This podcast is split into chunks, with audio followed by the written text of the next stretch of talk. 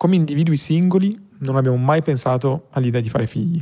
Però poi che cosa è successo? Che a un certo punto ci siamo incontrati e ci siamo trovati talmente bene che improvvisamente è emerso il desiderio di avere un figlio. Proprio quando abbiamo iniziato a pensare seriamente a questa cosa è venuto fuori che avevamo un problema fisico e che le nostre possibilità di riuscirci erano praticamente nulle.